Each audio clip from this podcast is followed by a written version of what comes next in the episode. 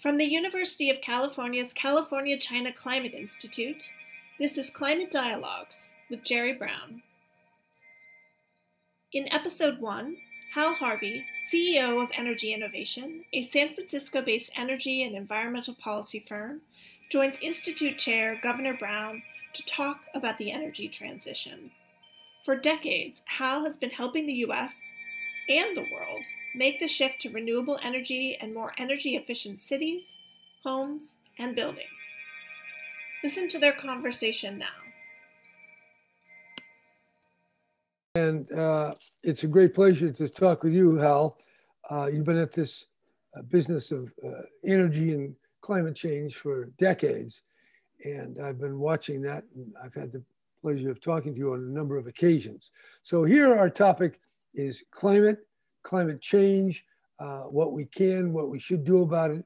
It's appropriate that today uh, our President Biden launched a number of executive orders uh, putting America uh, on the real path uh, to confronting honestly the threat of climate change. So let me get right uh, to the heart of the matter here. And that is, as, as I frame it, um, what are we going to do about climate? When I say we, uh, really the nations of the world, uh, what, what are we up against? What's our task? How are we going to do it? And how will China and America uh, play their respective roles? And what are the obstacles? And uh, how are we going to overcome them? That, that's the big picture of our 30 minute. So we're only going to take a small part of that, obviously. But why don't we start with uh, China and the U.S. Uh, you know, what's what's our task and what are some of the obstacles? Those are uh, great, great ways to start. China and the US are respectively the largest and the second largest emitters of carbon dioxide on Earth. And historically, the United States is the largest. So these two countries have both a special obligation and a special opportunity to turn things around. The, the key words that I always go back to are speed and scale we need to essentially remake the industrial economy. We need to rethink our power system, transportation, buildings, and industry. Um, and there's no policy that's going to succeed if it doesn't transform one of those sectors in the energy space. And energy is more than 80% of the problem. So you could fairly ask the question, how much of China's coal-fired power plants, for example, are going to be replaced by wind and solar? In the next 30 years? Or symmetrically in the US, how fast will we shut down our own coal fleet? Same with transportation. We can't be running around in internal combustion engine cars powered by petroleum uh, for more than the next decade or so without busting through any reasonable climate budget, any carbon budget. So I always, I think the beginnings of wisdom starts at looking at the physical stuff in the economy that burns fossil fuels and creates carbon dioxide in the atmosphere. I'm asking how fast can you turn those over? What's the clean replacement? And then emphatically, who makes the decision to cause that to happen? And when you've answered those three questions, you have the beginnings of a real strategy. Okay, well, those are two uh, good ones uh, coal in China, coal in the US, and changing the fossil fuel uh, oil based car to uh, electric or hydrogen. Those are two big topics. So let me just uh, put, put this question. China is building a lot more coal right now, even though it's made this uh, commitment for a 2060 carbon neutrality. The US uh, has uh, a majority of the Democrats, counting the vice president, but one of the key votes making it 50, getting to the majority, is a representative from a coal state, West Virginia. So when we just taking first the, the grid, the electric grid, uh, or the, the, source of power in China and America, it looks like uh, the US has got quite a problem uh, to overcome. And I don't know why China has the big problem, but they seem to be running into the same uh, type of inertia that I perceive in the United States. So where, where can we look uh, for uh, steps? What, if you were advising Biden, how do we make a move here, recognizing that China is on the road to a lot more coal and America is talking big today, but it's facing some major political obstacles going forward. Well, let's start in the United States. Um, the meta picture is to decarbonize the grid and then electrify everything. If you have a grid with no carbon dioxide in it, if you have solar and wind, for example, plugged into an electric car, you've got a decarbonized vehicle as well. So how do you get there? The first thing is to take uh, notice of some good news and see how we can extrapolate it further. Coal energy production, coal electricity production is down 50% in the last 10 years. So we need to reduce the other 50% in the next 10 years.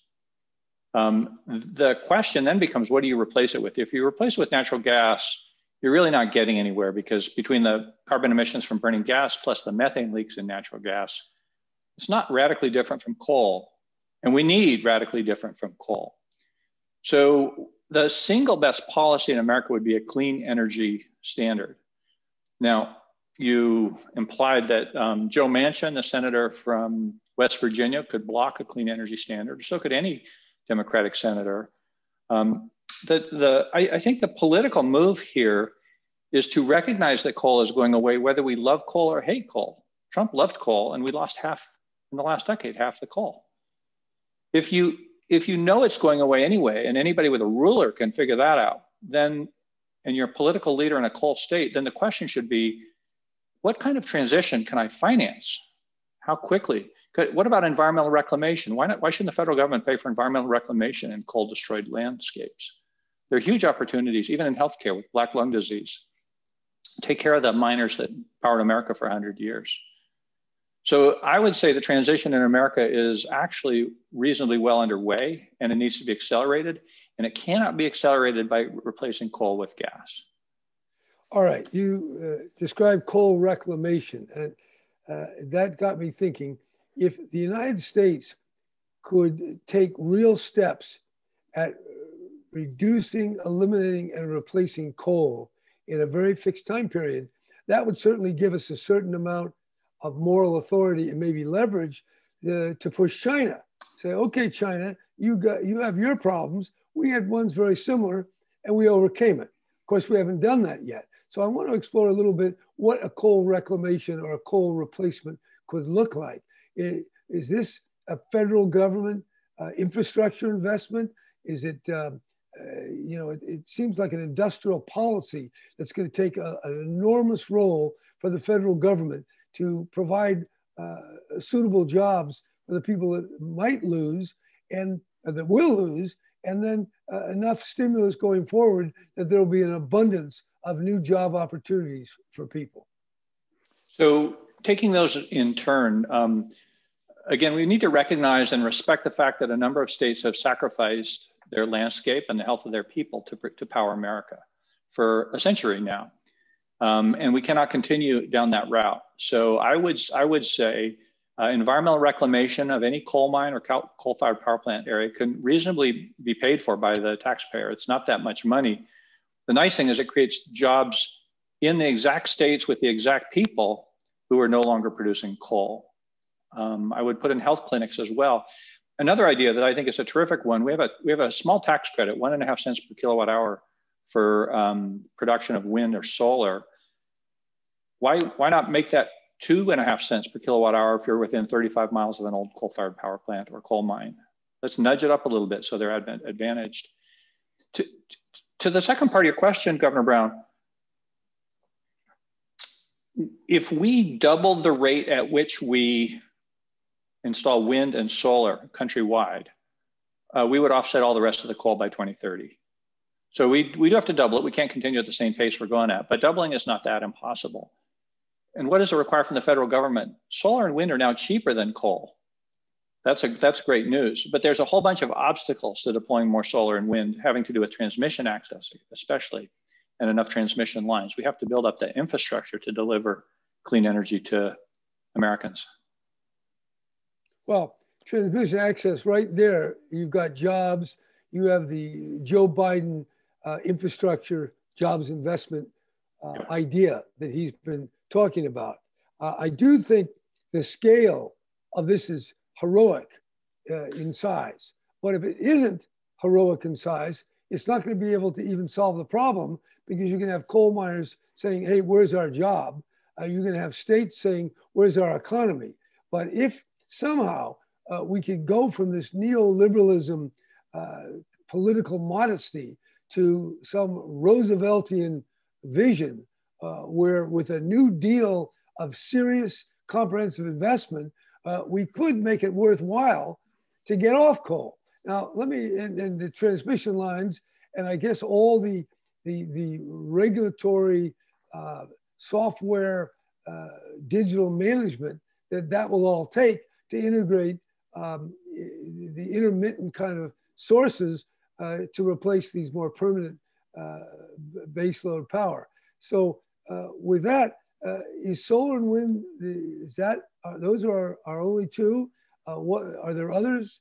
Um, is it a time frame question? or what? I mean, we there's nuclear, there's some people call it fusion, some people are very doubtful of that.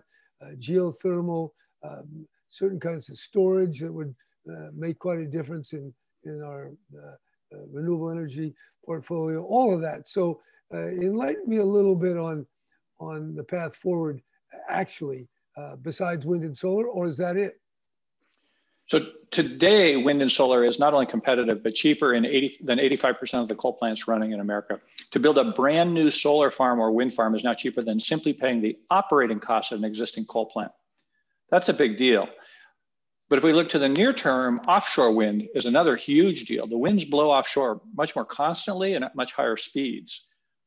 The biggest offshore wind towers are now as big as almost as big as the Empire State Building. They're just enormous because when you're offshore, you don't have to worry about driving the blades down the windy roads and so forth.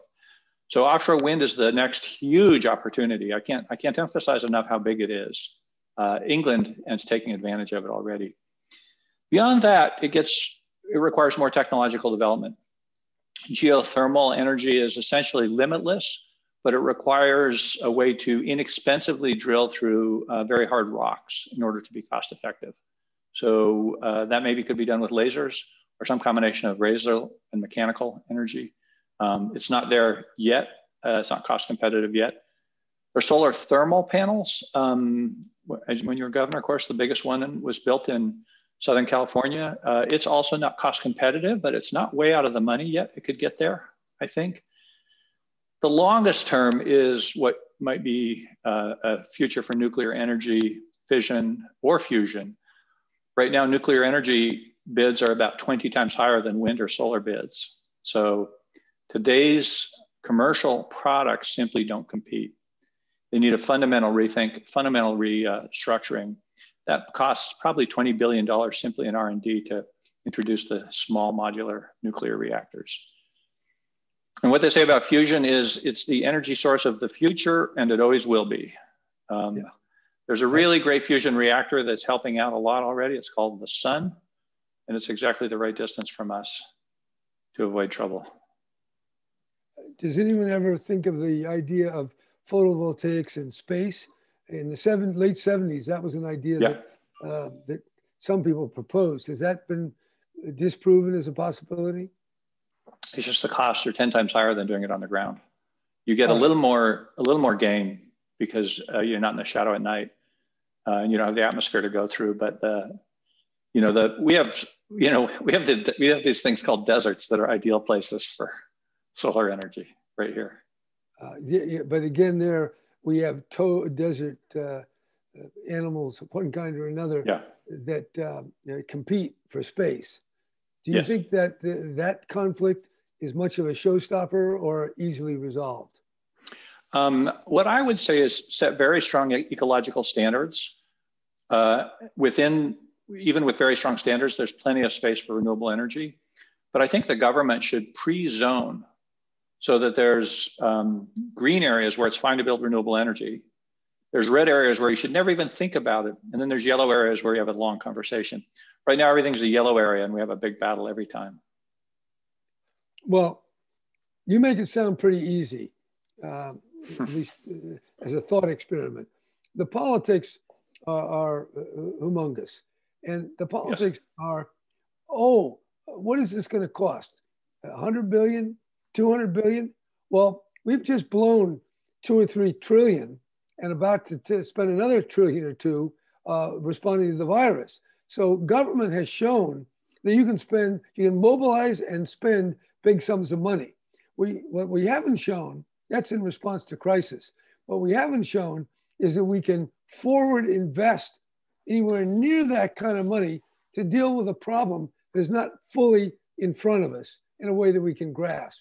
And so I would say the political challenge here is to so imagine the climate disruption that we can move forward our concerns in a way that we could generate the $2 trillion of environmental investment that Biden is talking about. So um, I, I, don't disagree with you at all. I think we do need to mobilize the political sentiment. There's, there's two important points, though, that have to go along with this. The first of all is we're buying benefits, not just climate benefits, but health benefits, conventional air pollution benefits, jobs benefits. The benefits are fantastic for a clean energy world. The other point is that many of the changes simply require standards rather than cash. Um, and under your administration, uh, you passed Title 24 building codes, for example. What was that, um, 35 years ago? And since then, buildings in California became almost 80% more efficient as a consequence. California passed clean car standards. The rest of the world followed them. That didn't cost us any money. Uh, you passed refrigerator standards, refrigerator efficiency standards. Refrigerators now use 80% less energy than they used to. So we can tell the utilities in America we need 80% carbon free electricity by 2030. And they should be competitive about how they get it, but it just doesn't have to come out of the taxpayer's pocket, is my point. All right. Uh, you've told, by the way, Title 24, the building standards, uh, was initiated. First of all, there were ideas around before I became governor in 1975. Then the Energy Commission, which was created by Ronald Reagan, the governor preceding me, uh, went into effect the day that I was inaugurated. I then set up the Energy Commission. And from that day to the time when new, these new energy efficiency standards went into effect, that was nine years. Okay, mm-hmm. nine years. Uh, that's in part technical, in part bureaucratic, and quite frankly, uh, part political resistance. So yep. this is not for the faint of heart here. And uh, in, in light said is next uh, next stage here uh, between now and, and 2030, get, get, getting 40% emissions below what they were in 1990. Tell us a little bit about where we are and how hard that's going to be. I, let, me, let me say one word about the building codes. I can't resist. You inserted some magic in them, which is they get tighter every three years through a scientific process, scientific and economic process. So even though they were passed when you were the youngest governor in California's history, they've been getting tighter through every governor since. Um, and that continuous improvement should be embedded in all of our climate legislation. So we don't have to uh, try to use political bandwidth for every stair step of improvement. It was a, it was a brilliant move. Um, needs to be replicated. so California has, I think one could argue, the most comprehensive set of climate policies of anywhere in the world except maybe Norway. And Norway has an infinity of free or low cost hydro. Uh, we, have, we have policies for every sector um, all that said, and, and we're on a pathway toward, but not to carbon neutral by 2050. We need to do a few more things. The recommendations I would offer are to reach 85% clean energy by 2030. So 10 years from now, 85% clean electricity on the grid. I'm confident that can be done in California. We're, we're well along the way. Um, that's something the Public Utilities Commission or the legislature could make happen.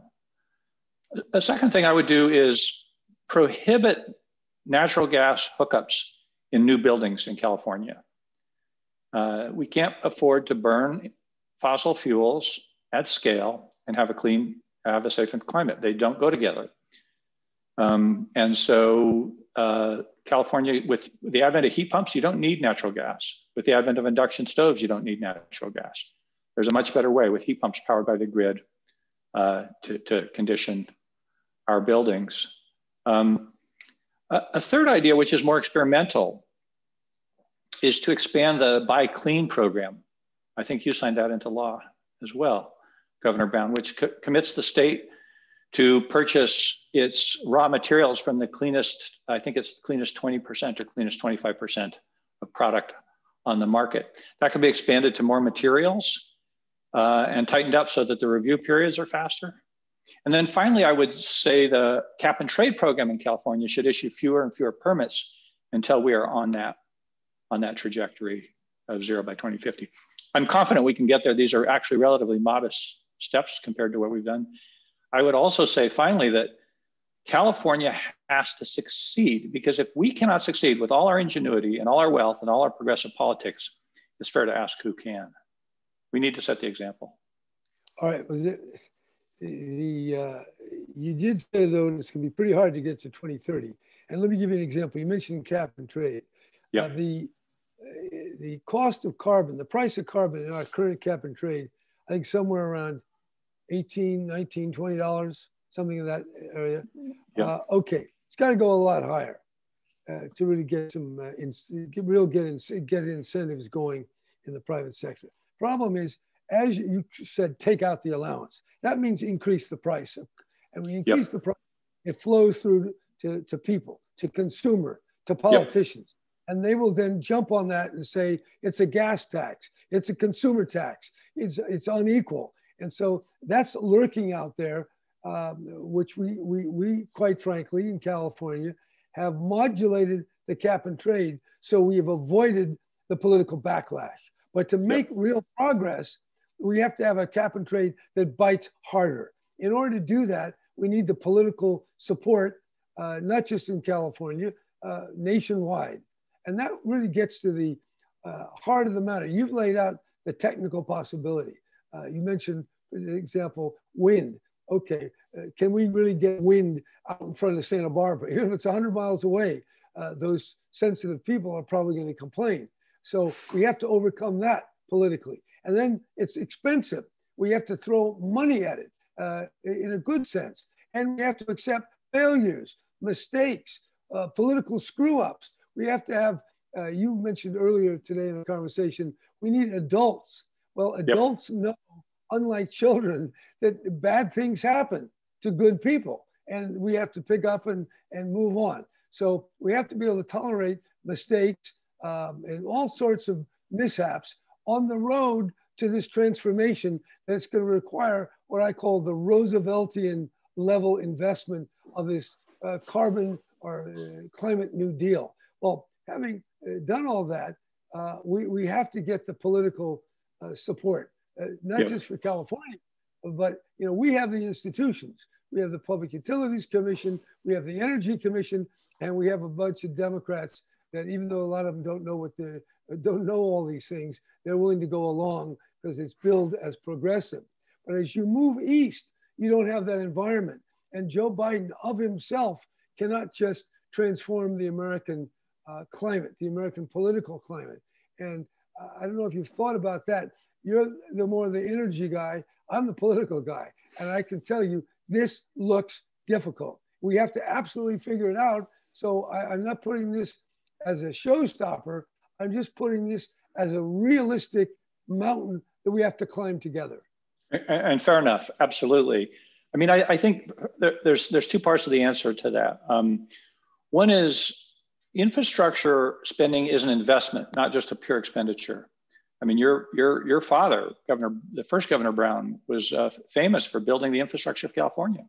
We built the Transcontinental Railroad. We built the land grant colleges. We developed public health systems across the country. We built the interstate highway system. We used to do great things. We built infrastructure, and that's what made America prosperous. I mean, it's time to re-stimulate that gene and get that moving again let me go to the next part. As you moved east, let, let's take Wyoming, which is the most coal dependent state in America. In fact, they pay for their state budget uh, uh, through an excise tax on coal. So when coal goes to zero, their state budget also plummets. Um, Wyoming is also the windiest state. And it's in eastern Wyoming, not the beautiful, picturesque western Wyoming, but eastern Wyoming, which is a, uh, you know, empty plains. Um, they want to build the biggest wind farm in America, and it's a Republican billionaire who wants to build it, Phil Anschutz. He has so far spent over $100 million and more than 10 years trying to get the permits to build that wind farm and to get the electricity transmitted to California and Nevada. If it takes uh, uh, somebody 100 million bucks and 10 years to get the permits, we lose. So there needs to be a practical partnership between developers and governments, not one that sacrifices the environment, but one that speeds up acceptable projects. Um, and I know you tried to do that by hooking our grid up legally with a broader, more, more states. Um, that's the kind of thing that's going to require more oomph. The reason the governor of Wyoming wants to do this is he needs to pay bills and he needs to employ the men and women that work in the, they used to work in the coal mines and the oil fields. And they could be building that new wind farm right today if we, if we, un, if we cleared the road for them. All right, and clearing that road uh, is extremely difficult as it will be uh, to really move in the direction of 2030 that uh, a we have to set a goal that's short term and then we have to go about meeting it. And it takes a mobilization far beyond uh, what california is. In california uh, to to many of these uh, legislators and uh, congress people is is a joke or it's it's the bad country. It's right, all these uh, kooky kind of lefty progressives. So we have to be able to we uh, Democrats, uh, intelligent Republicans, business people, we have to mobilize all the political will we can so that Washington can really lead this country, just like Roosevelt did. But we're not yeah. in a depression. We're in a slow depression, as it were, a slow uh, disruption from climate. Let me just jump in the few minutes we have uh, over to China, because I, I wanted to make the point, and you made it very eloquently. We, we can make it, but we have uh, it's going to be very difficult. How about China? Do they have an analogous uh, inertia to overcome like we do? They have a different kind of inertia. um, I sometimes say that Chinese situation is a is a race between good and evil, and evil has a head start, but good is moving faster. And by evil, I mean the carbon intensive fuels, and good being the clean ones. So California has um, almost twice the CO2 emissions as America. Uh, still less per capita, half as much per capita, or less than half as much per capita, but an enormous amount. Um, and they've built their economy significantly on core industrial products like steel and cement and aluminum and pulp and paper and glass. Um, the, there's, there's some good news um, and there's some bad news and there's some strategies. The good news is the government is run by scientifically informed leaders they recognize that northern China is getting uh, going through droughts. They have sandstorms in Beijing now because of desertification. And southern China has incredible threats from flooding. Uh, they get it, climate change is not an abstract problem for them, it's a today problem. Um, they also have by far the world's largest production of electric vehicles, solar panels, and wind turbines. And they've built more than anybody else. And they build it faster than anybody else. Um, and right now, the 14th five year plan is being drafted for China, and uh, it looks like it'll have a lot of very strong environmental commitments in it. The bad news is um, they have so much old industrial facility and old coal fired power plants and, uh, and coal fired uh, burners of, for industrial equipment that the pollution levels are staggering and it's going to take time and effort to turn it around. Now, China can turn things around rapidly when they want to, um, and they need more encouragement, more, more help to turn it around quickly. They need to treble, triple the rate at which they install wind and solar. They need to stop building coal altogether. And they need to make commitments to do that today, not 10 years from now. So this is a decision-making moment in China. There are indications they're going to go the right way. Um, will they go far enough, fast enough? No. Will they come close or closer than we expected just recently? I think so. Well, you've laid out uh, the great challenge, and it's compounded by the differences between China and the US. Uh, the Communist Party as a vital element of Chinese governance versus the uh, free enterprise, uh, democratic type of democratic uh, governance in the United States. So we have these differences. And then over all the other hot issues which we all know about. So we have this strong force, particularly in the Republican Party, but also in the Democratic Party, uh, to be very hostile because of these other issues uh, Taiwan, the Uyghurs, mm-hmm. Hong Kong, various forms of repression. Now, however serious, and they are serious, but however serious you rate those, they're not as serious as uh, a disruptive climate uh, getting worse and worse over the next years and decades. So the great uh, challenge here is how do we uh, align with China at a time when the hostility to China has never been higher. In my lifetime, I've never seen so much anti-Chinese expression on the part of politicians. So whatever uh, basis that there is, and there is certainly uh, a certain amount of basis there, it pales in comparison to what we have to do uh, in dealing with climate. And there is uh, the challenge for Joe Biden, uh, for Nancy Pelosi, for Senator Schumer, uh, to mobilize the cooperative spirit in the face of all this conflict. And with this the only issue, it would be a, a, a tremendous challenge. But we have lots of other challenges. We have the, the nuclear, we have cyber, we have poverty, we have all this, these nationalisms uh, that are going on in many parts of the world. So there it is. Climate is a focus that as we look at it, we sense our, our common uh, participation in humanity. That's what I call planetary realism. But yep. the reality on the ground in Beijing, I think, and certainly in Washington, I know, is nationalism. Nationalist, but I don't call that realism. The only realism is planetary realism based on the perception of common vulnerability leading to common interest, leading to common commitment and action. That's what we've been talking about.